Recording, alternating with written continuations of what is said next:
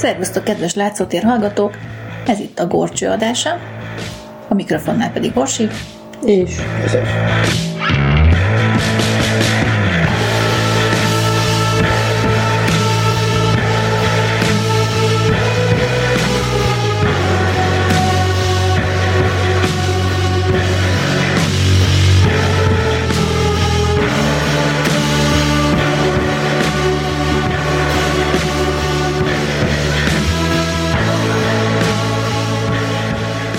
A múltkor szó esett James Williamsonról, aki, a, aki Brightonban készített filmeket, és akkor említettük már George Albert Smith nevét is, mint az ő egyik filmes társáét, barátjáit, akivel együtt kísérletezték ki a saját kamerájukat.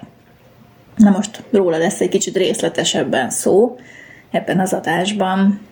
Hát George Albert Smith angol színpadi hipnotizőrként kezdte, médiumként, aztán feltaláló is volt, a Királyi Csillagászati Társaságnak is tagja, tehát tudós ember és, és egy kicsit ilyen ezotériával foglalkozó ember együtt. De kicsit fura, nem? A hipnózis az létező. Az igaz, az mondnak van, van tudományos tehát... nyos alapja is. És hát ő ugye a Brighton iskolának oszlopos tagja volt, utólag használt filmes, filmtörténeti kifejezés. 1864-ben született, tehát nagyjából ugye Meliésznek volt kortársa. Londonban született, családjával együtt pedig Brightonba költöztek, ahol édesapja halálát követően édesanyja szobák kiadásával foglalkozott. Ugye akkoriban beszéltünk, hogy nagyon fejlődött Brighton, és rengetegen mentek oda nyaralni, üdülni, kikapcsolódni. Smith az 1880-as évek elején előadó művészi karrierbe kezdett, és színpadi hipnotizőrként és médiumként a város több előadó termében fellépett a műsorával.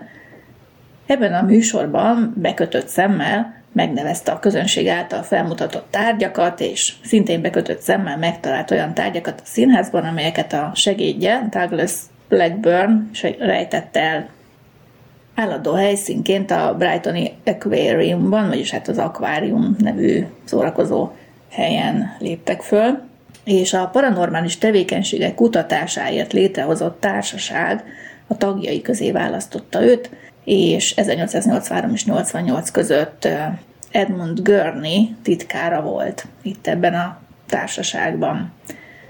1887-ben Görnivel közösen léptek fel egy hipnotizáló showban, ahol Smith volt Gurney hipnotizőre, és hát széles körül ilyen ismerté váltak a műsoraik révén egész Angliában. 1888-ban Gurney kábítószer túladagolás következtében meghalt, de Smith továbbra is a társaság titkára maradt. És egykori segédje Blackburn később, 1908-ban, tehát úgy 20 évvel később, nyilvánosan is beismerte, hogy csalással kápráztatták el a hiszékeny közönséget, de Smith következetesen tagadta, hogy csaló lett volna. Ugye hát most itt eszünkbe juthat a, az a 1906-os film, amit Robert William Paul rendezett, illetve ugye volt-e Robert Booth-szal közösen, az Is Spiritualism a Fraud, vagyis a spiritualisták ugye csalók-e, vagy csalás-e a spiritizmus.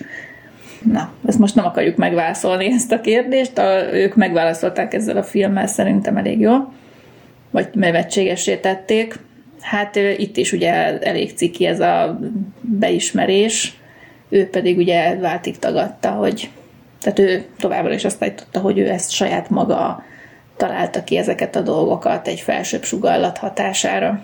De aztán 1892-ben mégis kilépett a paranormális tevékenységeket kutató társaságból, és kibérelte Hó egyik parkos területét, a vastartalmú kútjáról nevezetes St. Anne's Well Gardens-t, tehát itt volt egy ilyen kút. És ott vasat, mert... hát a víz volt vastartalma, igen. Amelyet 1894-re szórakoztató negyedé alakított át.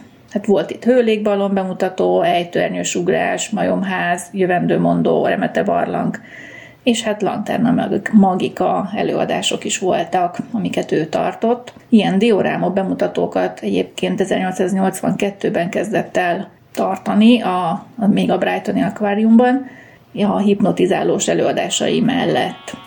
És ezeket az előadásokat itt újabbakkal bővítette ki. Ezeken mondtam, jegyet vesztek a dioráma sóra.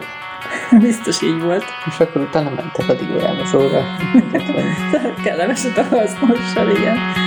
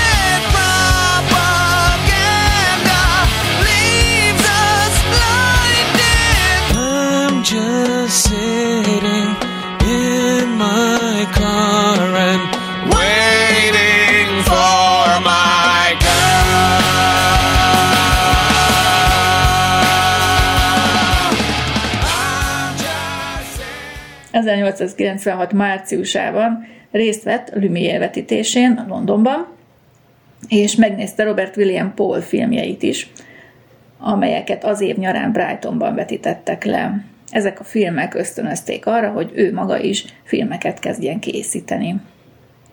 A Hóvban élő fényképészeti vegyszereket és műszereket árusító James Williamsonnal, a Brightoni fényképész műteremmel rendelkező Esme collins és a szintén helyi mérnök Alfred Darlinggal összefogva, Collinsnak a kameráját átalakítva megalkották a saját filmfelvevő gépüket.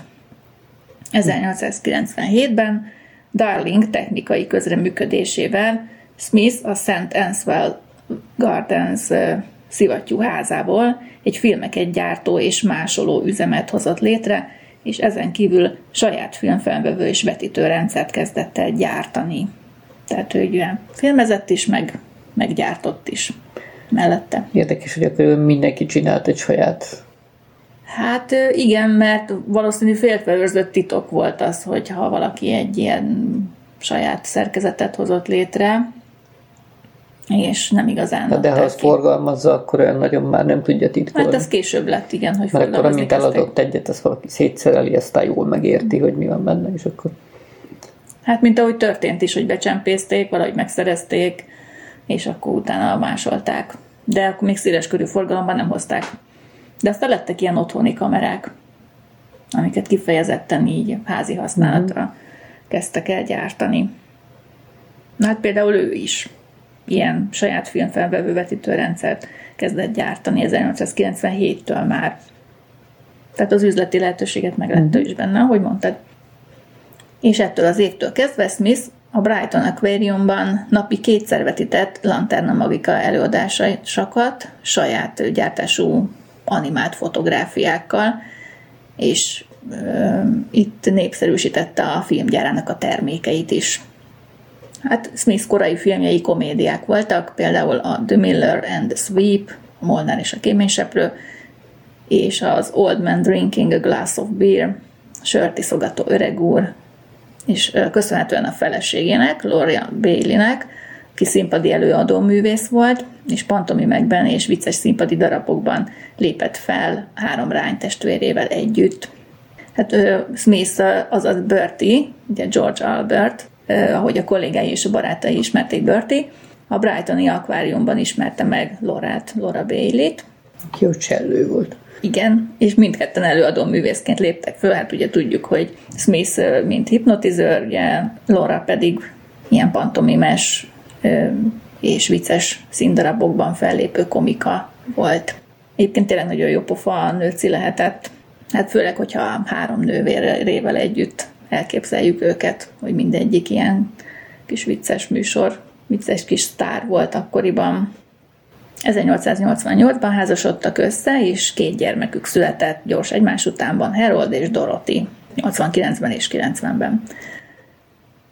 Smith számos filmjében szerepelt 1897 és 1903 között, ugye Laura, például The Kiss in the Tunnelben, a Csók az alagútban, és a Mary Jane's Mishapben, a Mary Jane balesete címűekben.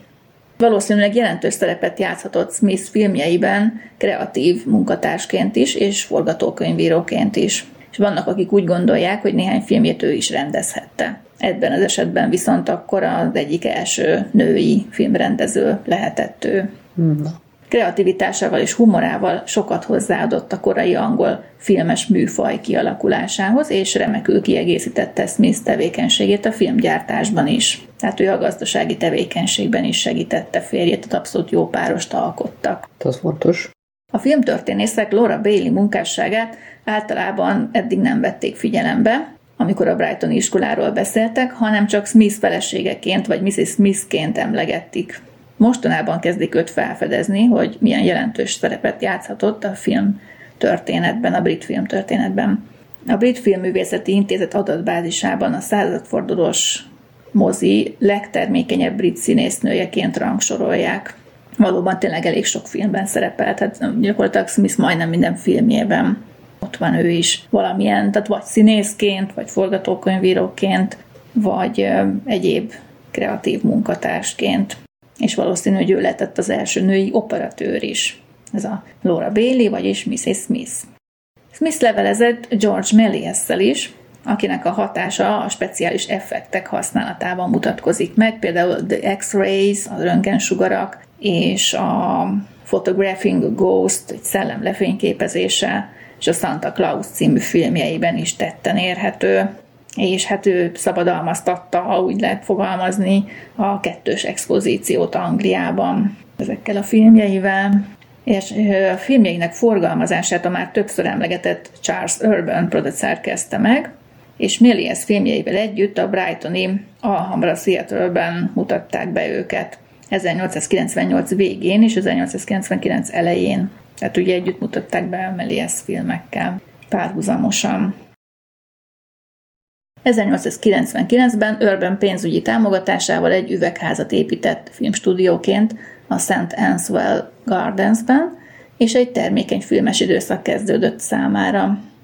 Ebben az évben vette fel az egyjelenetes The Kiss in the Tunnel-t, amelyet Cecil Hepworth Train Leaving Tunnel, az alagútat elhagyó vonat című filmjében fejlesztett tovább. A különleges nézőpontból a mozdony elejéről filmezett jelenettel. 1900-ban a visszafelé forgatott jelenetekkel kísérletezgetett, a The House That Jack Built, vagyis a ház, amelyet Jack épített című filmjében megmutatta, hogy hogyan lehet összemosni az álmot és az ébren létet filmes eszközökkel a Let Me Dream Again-ben, vagyis az Engedj újra álmodni című filmben, és először készített szuper közeli felvételt a Grandma's Reading Class, vagyis a Nagymama olvasó szemüvege című filmjében, egy évvel megelőzve ezzel barátját Williamson-t, aki 1901-ben a nagy nyelésben használt először szuperközeli felvételeket, biztos emlékeztek, volt róla szó. 1902-ben együtt készítették el méliès a Montreux-i filmstúdióban, ugye Mélièsnek ott volt filmstúdiója, a 8. Edvard király és Alexandra királynő koronázásának jeleneteit ezt egy nap alatt hozták össze díszletekkel. Hát az kemény lehetett azért. Uh-huh. Ezt ugye Charles Urban megbízásából végezték, mivel a rivális Mutoscope és a Biograph cégek megvásárolták a tényleges koronázási esemény filmezési jogát. Hát ugye ők meg megcsináltak egy fék művet. A, a fake news is már igazából több mint száz éves ezek szerint. De hát erre is vevők voltak az emberek.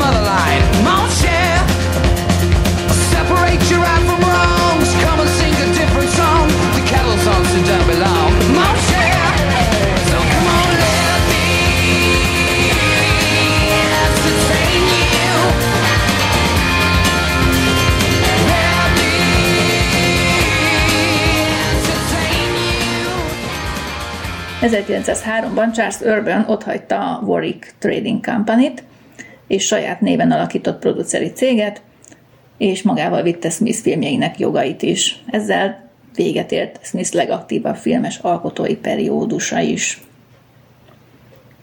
1904-ben Southwickbe költözött családostól, amely ma Brighton része, ahol létrehozta a Laboratory Lodge-ot, ugye az új műtermét, a Sentencewell Gardens beli üzleti vállalkozását pedig átadta másnak, és Charles Urban pénzügyi támogatásával újabb projektbe fogott, az úgynevezett Lee Turner eljárás kidolgozásába. Ennek az eljárásnak az elvét Urban Edward Raymond Turner halálát követően szerezte meg 1903-ban. Ebből az eljárásból született meg Smith neve alatt a Kinema Color színes film készítési eljárás 1906-ban, amelyet 1908 és 14 között használtak. Az A Visit to the Seaside, a látogatás a tengerparton című 1908-ban készült filmjében használta először úgy, hogy be is mutatta, tehát nem, ez már nem kísérlet volt, hanem már egy, egy kidolgozott eljárás, ezt, a, ezt az eljárást, ami egy ilyen kétszínes eljárás volt, tehát a vörös és a zöld használatát uh-huh. figyelhetjük meg benne. Az eredeti Lee Turner eljárás egyébként háromszínű volt, tehát a kék, sárga, piros. És... Kék, sárga és piros.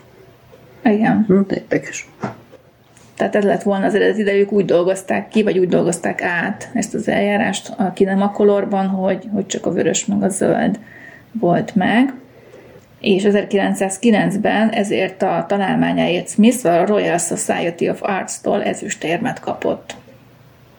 1910-ben Charles Urban megalapította a Natural Color Kinema Color Company-t, amely sikerrel alkalmazta az eljárást a színezett filmek előállításában egészen 1914-ig, amikor William Freeze Green fényképész és feltalálóval szemben a több éve tartó szerzői jogi pert végül is a Freeze Green csapat nyerte meg, és az általa szabadalmaztatott Biocolor eljárás szerezte meg az elsőséget, tehát a szabadalmi jogot. Mindkét üzletember komoly veszteséget könyvelhetett el a hosszú kimenetű pereskedéssel, és hát itt végül is nem volt igazi nyertes a végén. 1914-ben gyakorlatilag ezzel és az időközben kitört első világháborúval ért véget Smith filmes tevékenysége.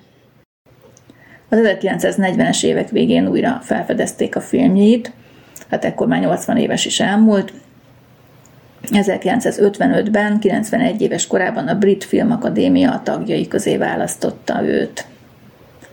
Hát egész hosszú életű volt. 1959-ben hunyt el Brightonban.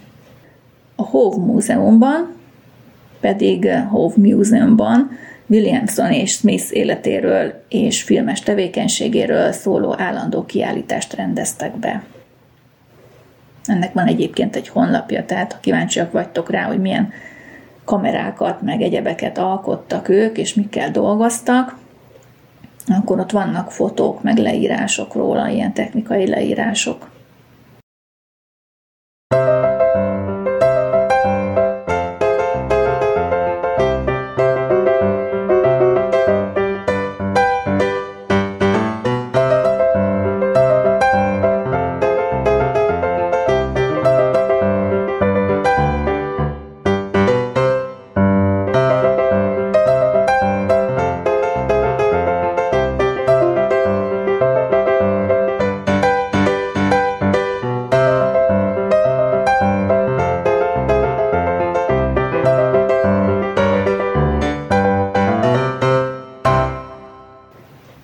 Legfontosabb filmjeiről pedig így szokás szerint egy kicsit részletesebben beszélünk. 1897-ben készült The Haunted Castle, a kísérteti járt a kastély, ami igazából nem is biztos, hogy az ő filmje. Na, nem a kísérteteké. Nem, azért, mert ha emlékeztek, még Meliesnek volt egy ilyen filmje, hogy a kísértet járt a kastély, csak ugye nyilván francia címmel, és ennek lehetséges, hogy ez az angol nyelvű változata, tehát hogy ez tulajdonképpen Melies filmje, csak angolra lefordították a címét, és hát nem igazán eldöntött, hogy ami itt ebbe a katalógusba fönnmaradt, az ő, betít, ő általa vetített filmek között, az lehet, hogy a Melies filmje volt, amit ő is vetített, csak ugye ebben az angol címmel, hiszen ők jóba voltak Meliesszel. Aha. Hát mondjuk azért talán a díszletekből, egyébekből ki lehetne deríteni. De nem maradt fönn ez az angol nyelvű film, legalábbis így ebben a címmel nem találtam én sem meg. Csak a Melies változatot. Uh-huh. Tehát a, a Smith neve alatt nincs ilyen film, de nem eldöntött, hogy igazából ő csinálta. Melies sugalta neki az ötletet, és ő készítette, vagy ő sugalta Meliesnek, és Melies készítette el ugye Franciaországban. Na mindegy. Mind a ketten vetítettek ilyen című filmet. És ugyanabban az időszakban, tehát ezért ez egy ilyen kicsit kérdőjeles dolog. The X-Rays, vagy X-Ray Fend, ma mondom, nem, The X-Rays, a Röntgensugarak című film. Ez egy komédia, amelyben megláthatjuk, hogy mi történik, hogyha egy párt udvarlás közben átvilágítunk röntgensugárra. Hát a pár egy idő után megmurdál. Tulajdonképpen, hogy mi az, amit a röntgenkészülék mutat. Hát akkoriban a röntgensugár hát eléggé újdonság volt, és sokan nem tudták elképzelni, hogy mit látnak. A röntgen, mutat meg a röntgen felvétel. Ugye hát sokan esetleg annyit hallottak, hogy hát a, a, az embereknek a csontozatát mutatja meg, és akkor ilyen csontvázként képzelték el a, a szereplőket is. Tehát most képzeljétek el egy udvarló párt, ahogy ülnek egy padon, egy férfi és egy nő, és akkor ott a férfi ott hevesen gesztikulálva udvarol a nőnek, a nő kezében egy napernyő van, és akkor hirtelen valaki jobb oldalról megjelenik egy ilyen kameraszerű valamivel, ami is rá van írva, hogy X-ray, uh-huh. és így rájuk, Világít. rájuk irányítja ezt a dolgot, így ilyen látszik, hogy egy fénykörbe kerülnek, és akkor egyszer csak így puty, egy nagy villanás, vagy nem tudom mi, és akkor ott ilyen Csontvázzá változnak. igen, hát nyilván maszkírozva, meg ölt, be át voltak öltöztetve olyan ruhában, mintha csontvázak lennének, és az ernyő helyett csak a fémvázat tartotta a kezében a hölgy. És akkor utána megint egy villanás, és utána megszűnt ez a, ahogy elirányították róluk a sugarat, és akkor megint minden normális volt, csak hát nyilván ezt a, a férfi ezek után vissza lett utasítva szépen. Átszegi. A pár hölgy tagját Smith felesége, Laura Bailey alakította, a hölgyet ostromló férfit pedig Tom Green, ő egy színpadi komikus volt Laura Bailey mellett. És nem volt féltékeny a rendező úr. Hát nem, mert ők korábban is együtt játszottak már, tehát ők egy összeszokott páros voltak, és nem tudom, tehát nem, nem volt féltékeny. Tehát itt ugye ez, ezt az átváltozást a csontváz és a normális alak között nyilván vágásokkal és átöltözéssel kellékcserével oldották meg, és ugye igyekeztek ugyanabba a pozícióba visszakerülni, ahol a vágás előtt voltak még. Meg én is, hát ha olyan ruhát vett föl a fekete háttér, előtte ugye rá volt festve a csont váznak a formája, akkor ahogy ő mozgott, úgy olyan volt, mint egy csontváz kalimpálna. Igen. Aztán ugye az említett Old Man Drinking a Glass of Beer, vagyis a sört iszogató öreg úr. Hát ez egy kis 30 másodperces kis jelenet. Egy szereplős komikus ilyen monológ igazából, amit ugye nem hallunk, mert egy némafilm, közelről mutatja a kamera egy sörtivó férfit, aki már alaposan becsicsentett, és viccesen gesztikulálva beszél valamiről, am- egy általunk nem, nem látott valakihez, vagy valakikhez. És tulajdonképpen ez adja az érdekességét a filmnek, hogy egy közelről vette föl a kamera egy ilyen részek szereplő arckifejezését. Ha valaki esetleg szeretné újra forgatni, akkor szereplőnek szívesen jelentkeznek. Hát igen, és ugye ez e, egy színpadi komikus, a Tom Green játsza ezt is, e, de a színpadon sosem látjuk ilyen közelről a színészek arcát, mint ugye a film meg tudja mutatni. Tehát így igazából ezt a nézőknek akarta megmutatni, hogy ez a különbség a színpad és a film között, hogy a film ilyenre is képes.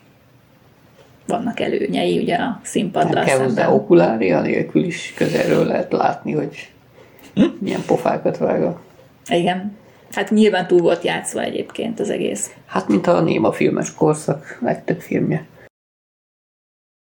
Aztán még mindig 1897-ből The Miller and the Sweep, a Molnár és a kéményseprő, ahol egy lisztes zsákot cipelő Molnár és egy zsák kormot cipelő kéményseprő egy szélmalom előtt Szélmalomharcot vív. ilyen egymásba ütköznek, aminek következtében a zsákban cipelt anyagok a fehér liszt és a fekete korom a másik ellentétes színű öltözékére borulnak rá, vagy hullanak, vagy szóródnak rá.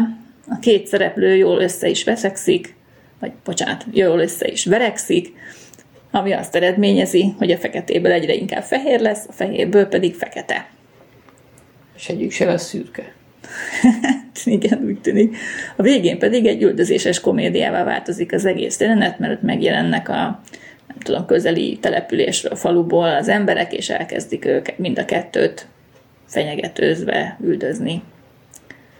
Egy valódi szélmalom előtt vették fel egyébként Brightontól nem messze a jelenetet. Két felvétel is készült, egy júliusban, egy pedig szeptemberben, és az utóbbit dolgozta fel Smith.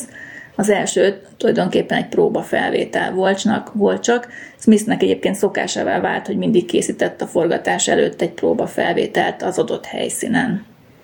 És utána néhány hónap múlva visszament, és, és akkor készítette el a, a valódi felvételt, vagy amit már ugye tovább dolgozott.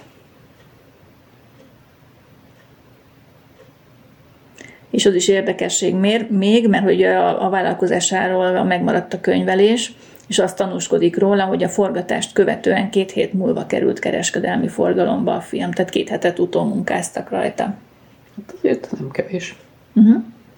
Egy, egyébként, hogy csak érzékeljétek, ez nem volt egészen egy perces film, egy 50 másodperces De film volt. kockánként valamit ott bele piszkálgattak.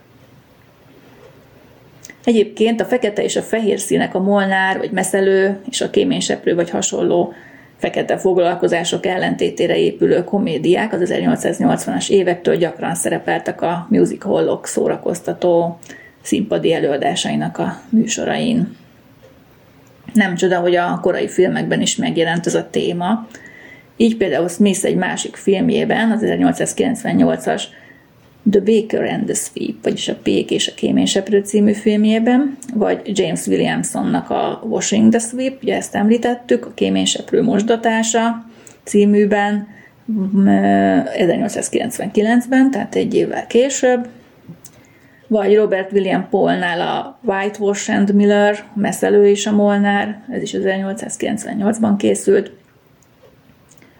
a színpadon gyakran a fekete és a fehér szereplők ugyanabban a nőbe lesznek szerelmesek, és megküzdenek a nő kegyeiért.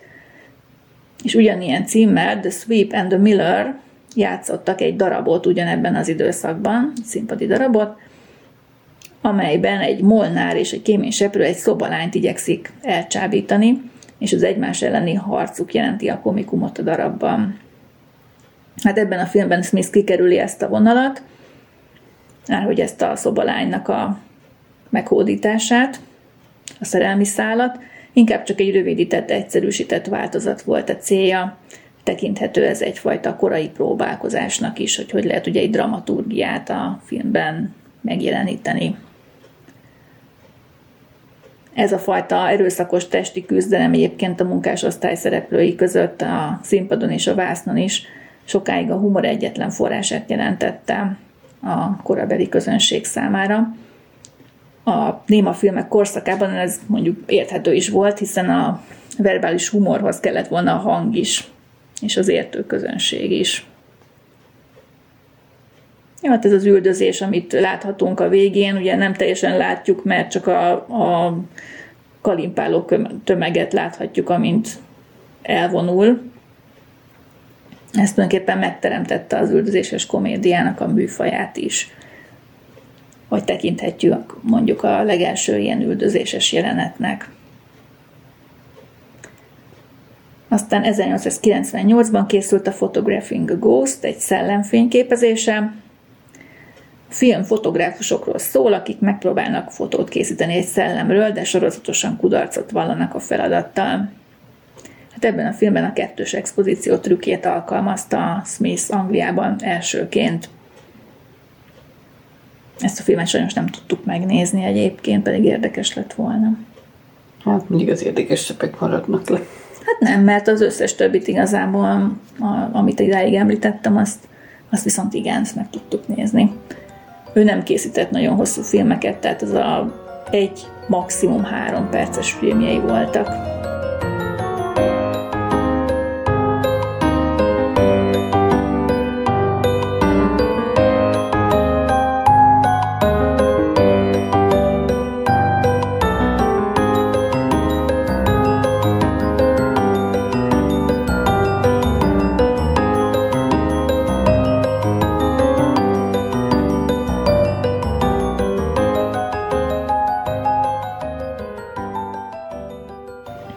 1898-ban készült még a Santa Claus című filmje is, szintén egy perces. A legkorábbi karácsonyi film, amit a filmtörténet ismer. Hát arról szól, hogy ugye Mikulás karácsonykor meglátogat egy házat, bebújik a kéménybe, és a következő jelenetben pedig már bentről látjuk őt, ugye a szobá, egy szobában, ahol a két kisgyereket már lefektette a nurse, és hát a kilógatott, kikötözött harisnyájukba az ágy végébe beledobálja az ajándékokat, miközben a gyermekek békésen alszanak, ugye egy ágyikóban alszik a kisfiú meg a kislány. A, gondolom a kisfiúé volt a sötét színű harisnya, a kislánya meg a világos, és a Mikulás is valószínű tudta ezt.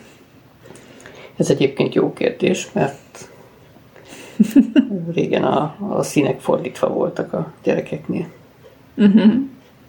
Tehát Hát a piros szín volt a fiúké, és a kék a lányoké. Nem is pasztelben, tehát nem világos kék meg rózsaszín, hanem tömény telített színbe. Hát- Ugye a vér a háború kapcsán jöttek a pasikhoz a pirosak, és hát a Mária kultuszból, ahol ugye a kék szín jelentősége van, abból megjött a, a lányoknak.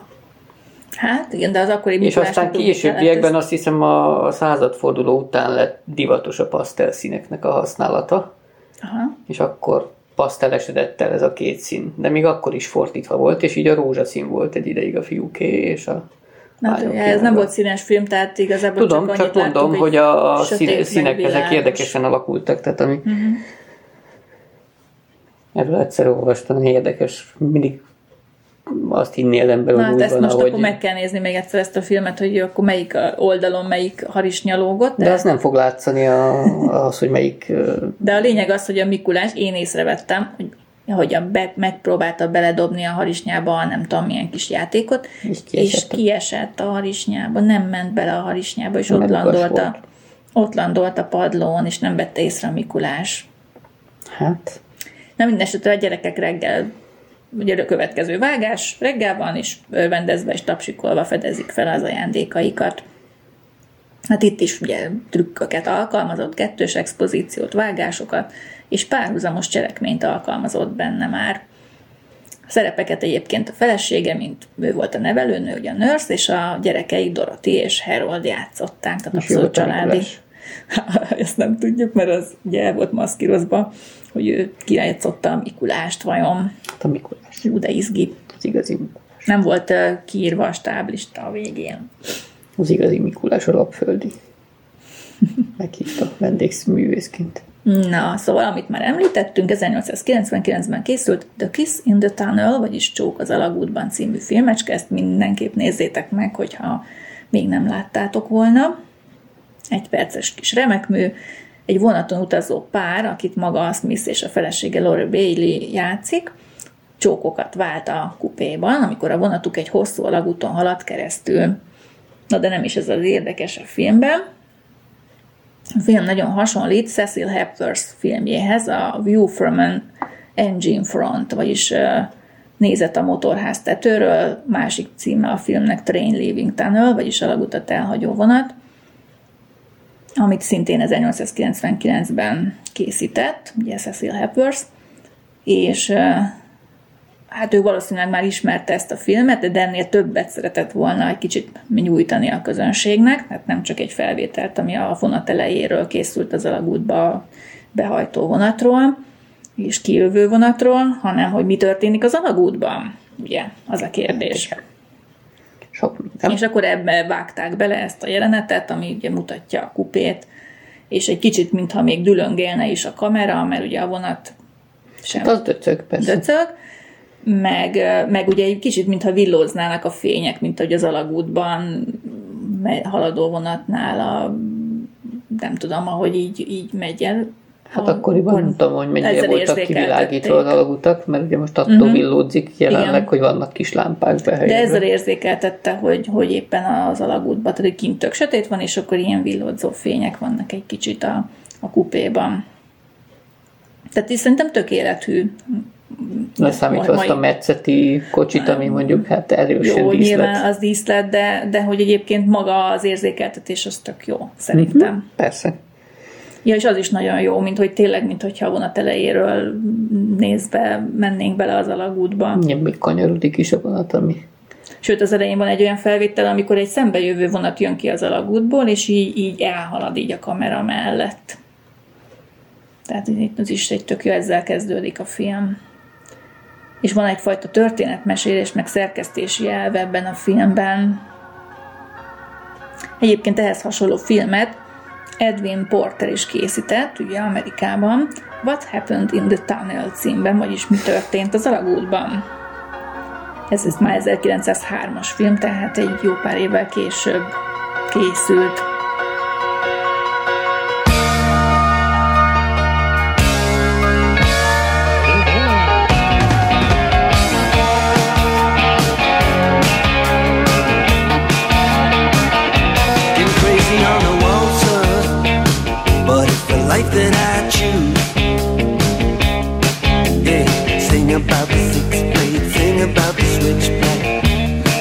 Tattoo. And I've been writing on a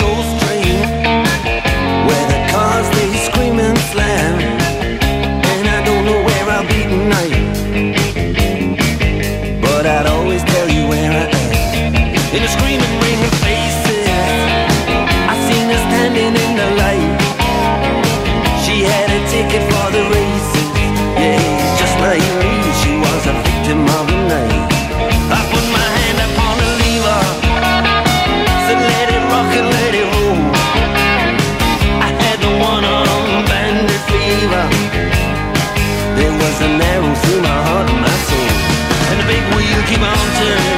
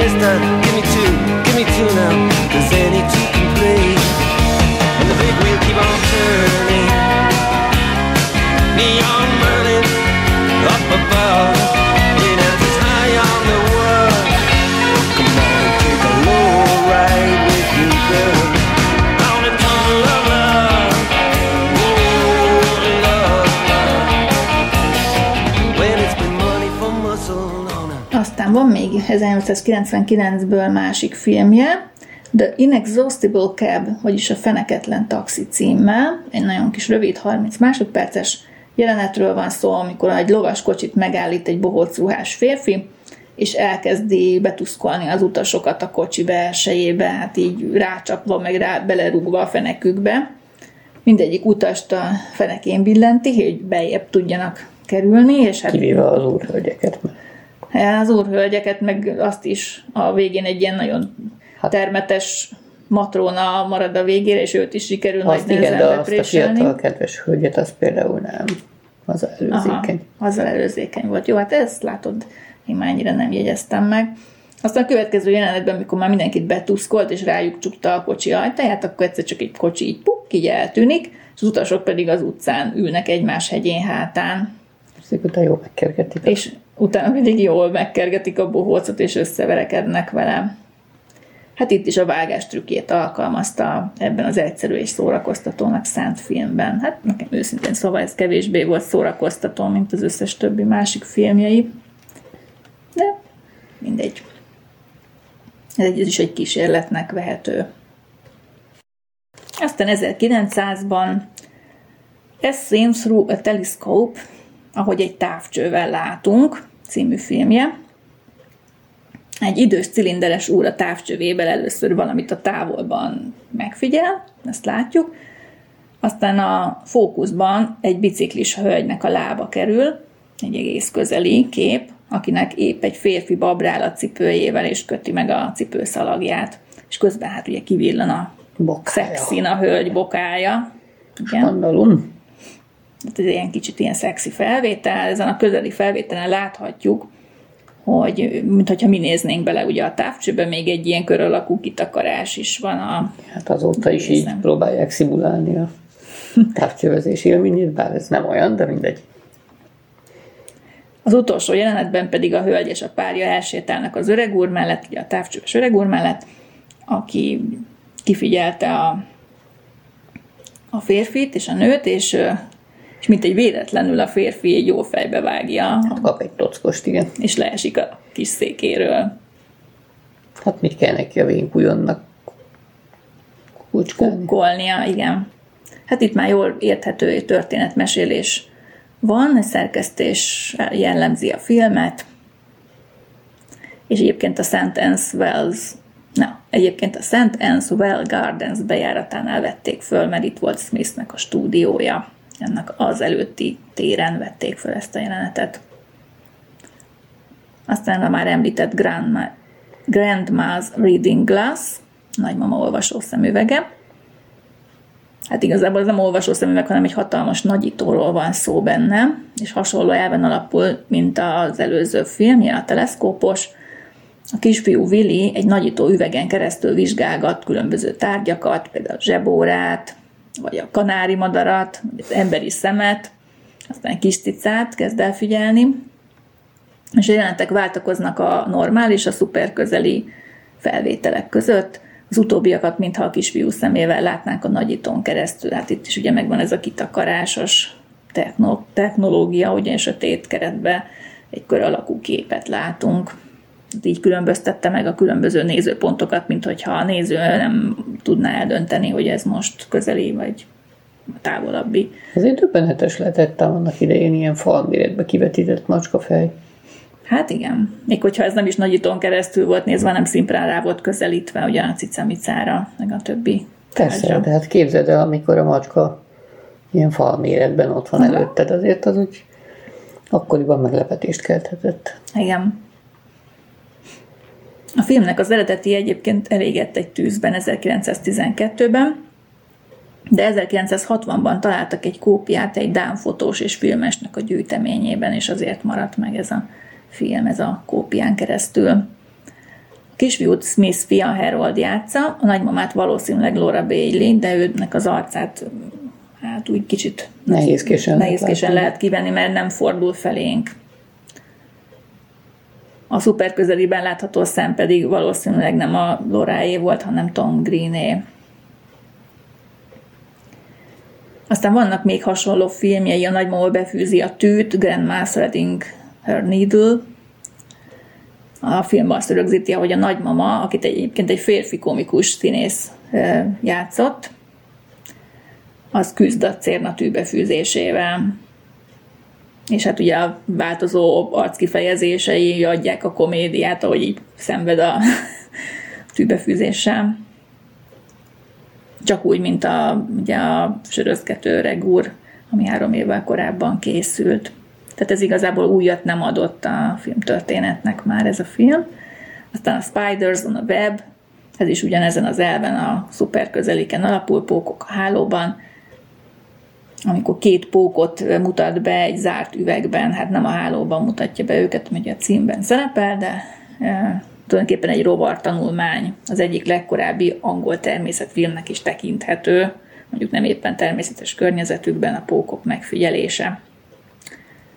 Aztán The Old Maid's Valentine, na ez nagyon vicces, az idős cseléd Valentin napja.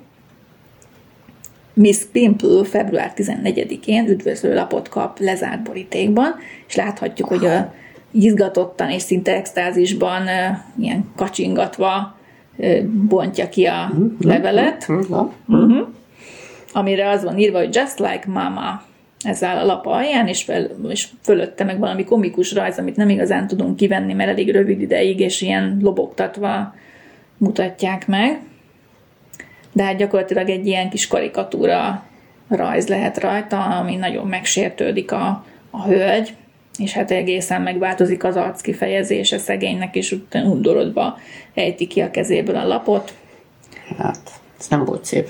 És ami még nagyon cuki, hogy a hölgynek a kedvenc cicája ott van a kamera előterében, és ott nyalogatja magát az egész jelenet alatt az asztal tetején. Már akkor tudták, hogy minden videóba kell egy kutya vagy macska. Mint hogy ma, manapság a YouTube trendek egyike. Akármit is csinálsz, ha kőműves vagy, ha asztalos, ha akármi más, a filmbe rakjál macskát, kutyát, gyereket.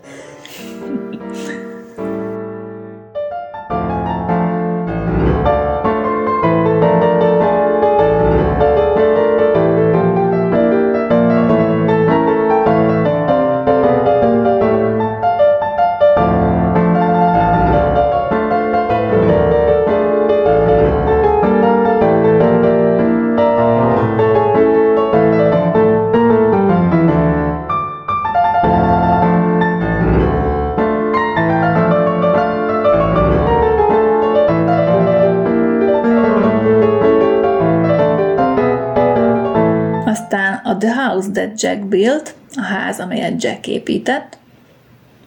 Egy kisfiú ledönti a kis húga építőkockákból épült szép játékvárát, aztán a felvételt ugye visszafele forgatva látjuk, és a vár újra felépülni látszik. Hát ez sem új, ezt is már ugye több filmrendező elkövette ezt a trükk felvételt, ezt a visszafele forgatott jelenetet. Hát megmutatja, hogy ami lehetetlen a valóságban, az a filmben könnyen elérhető. Ugye hát visszaépíteni ugyanúgy egy kockavárat hát szinte lehetetlen, legalábbis egy pillanat alatt biztos, de a filmben ezt könnyedén megcsináljuk, és a kislánynak a kívánsága teljesül, amikor ugye lebígyed a szája, és ráparancsol a kisfiúra, hogy na, most akkor újraépíted. És a kisfiú hopp, és újraépítettem. Itt megint... Utána boldogan építkeznek együtt már.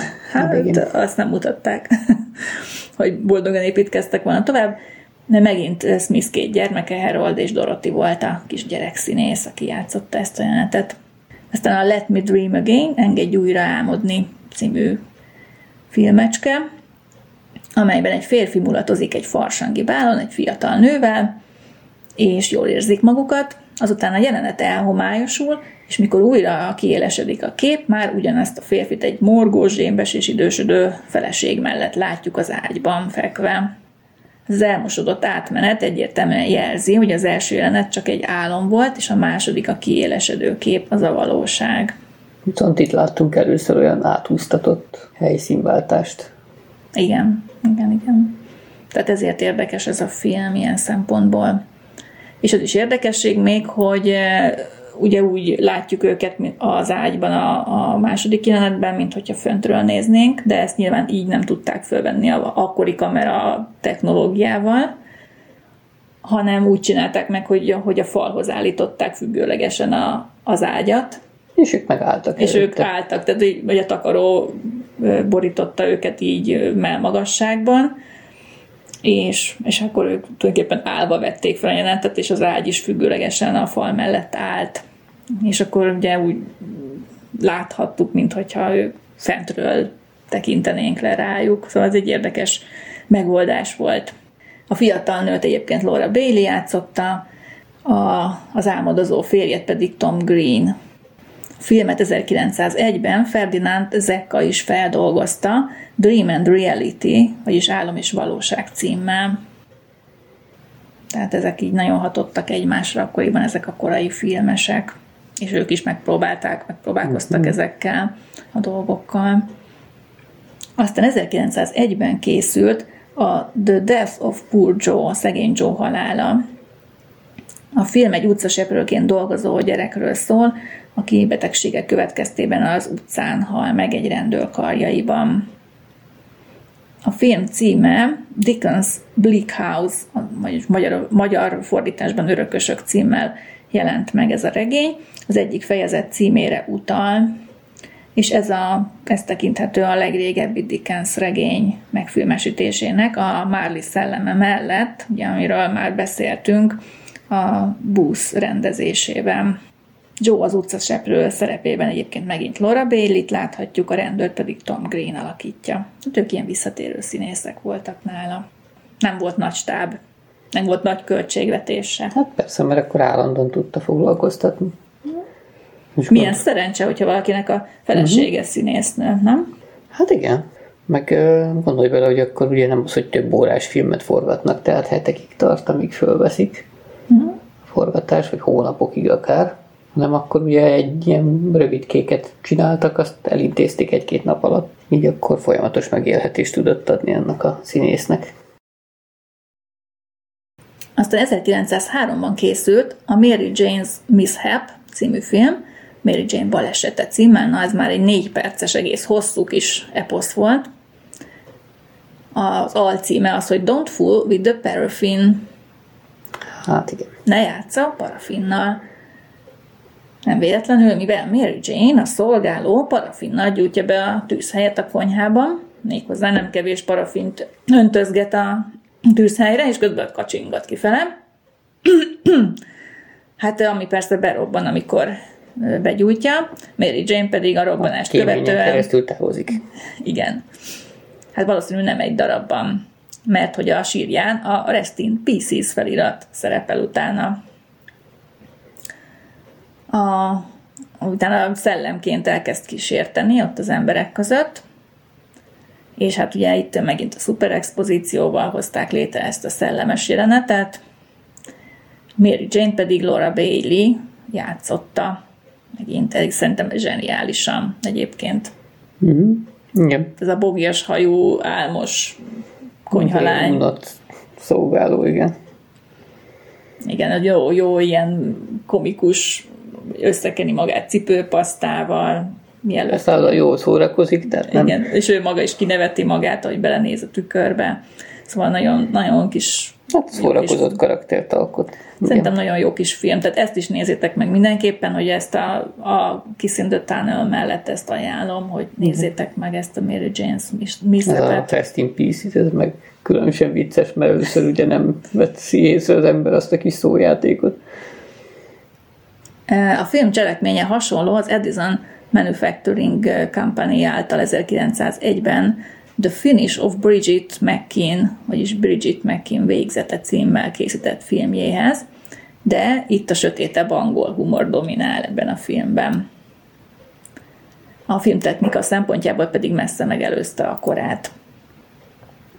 Aztán még láthatjuk kis filmecskék, még egy kis filmecskét, a The Sick Kitten, vagyis a beteg kis cicát. Hát ez egy nagyon kis rövid jelenetecske, ahol két kisgyerek egy beteg kis cicát gondolz, etetik. Valószínűleg az 1901-ben készült The Little Doctor, a Kis Doktor című sajnos elveszett filmjének a remake lehet ez a film. Uh-huh. Azt a szerkesztési elvet láthatjuk itt is, mint a nagymama olvasó szemüvegében, vagy a távcsővel nézős filmben, de már a fekete kör alakú kitakaró maszkot itt már nem láthatjuk. Már feltételezte a nézőkről, hogy meg tudják különböztetni a közeli és a távoli kép közti különbséget, és sokkal természetesebb módon használja ezt a közeli-távoli közti váltást.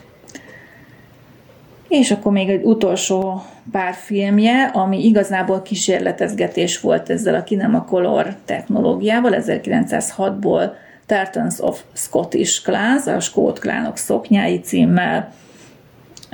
Hát ez a ki nem a kolort kísérletezte, mert ugye ezeknek a skót szoknyáknak jellemző színösszállítása volt uh-huh. a mhm. vörös-zöld kombináció, különböző csíkokban, kockákban, stb. nyilvánult meg, és akkor itt tulajdonképpen a kamera előtt ilyen anyagmintákat lehet igen. látni, tehát reklámfilm.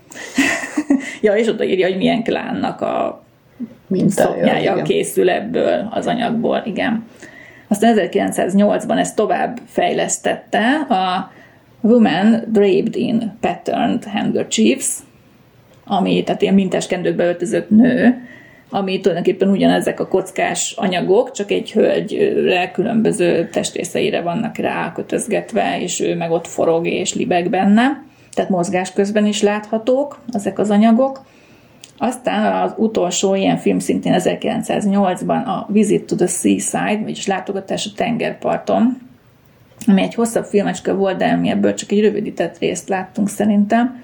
1908. decemberében, amikor ebből a kinem a kolor eljárással tulajdonképpen hétköznapi járókelőket filmezett Brightonban.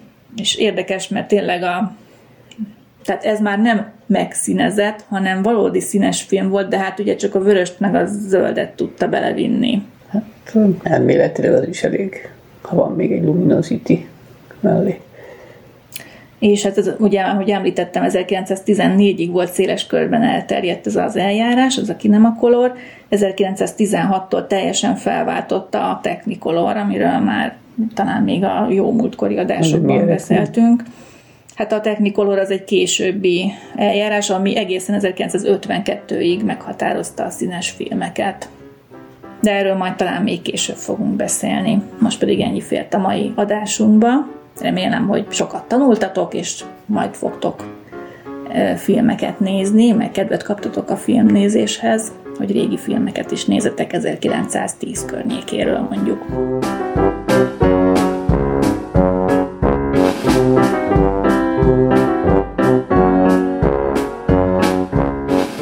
Búcsúzunk, és jó éjszakát, jó pihenést! További jó pihenést! Sziasztok! Sziasztok! Thank you.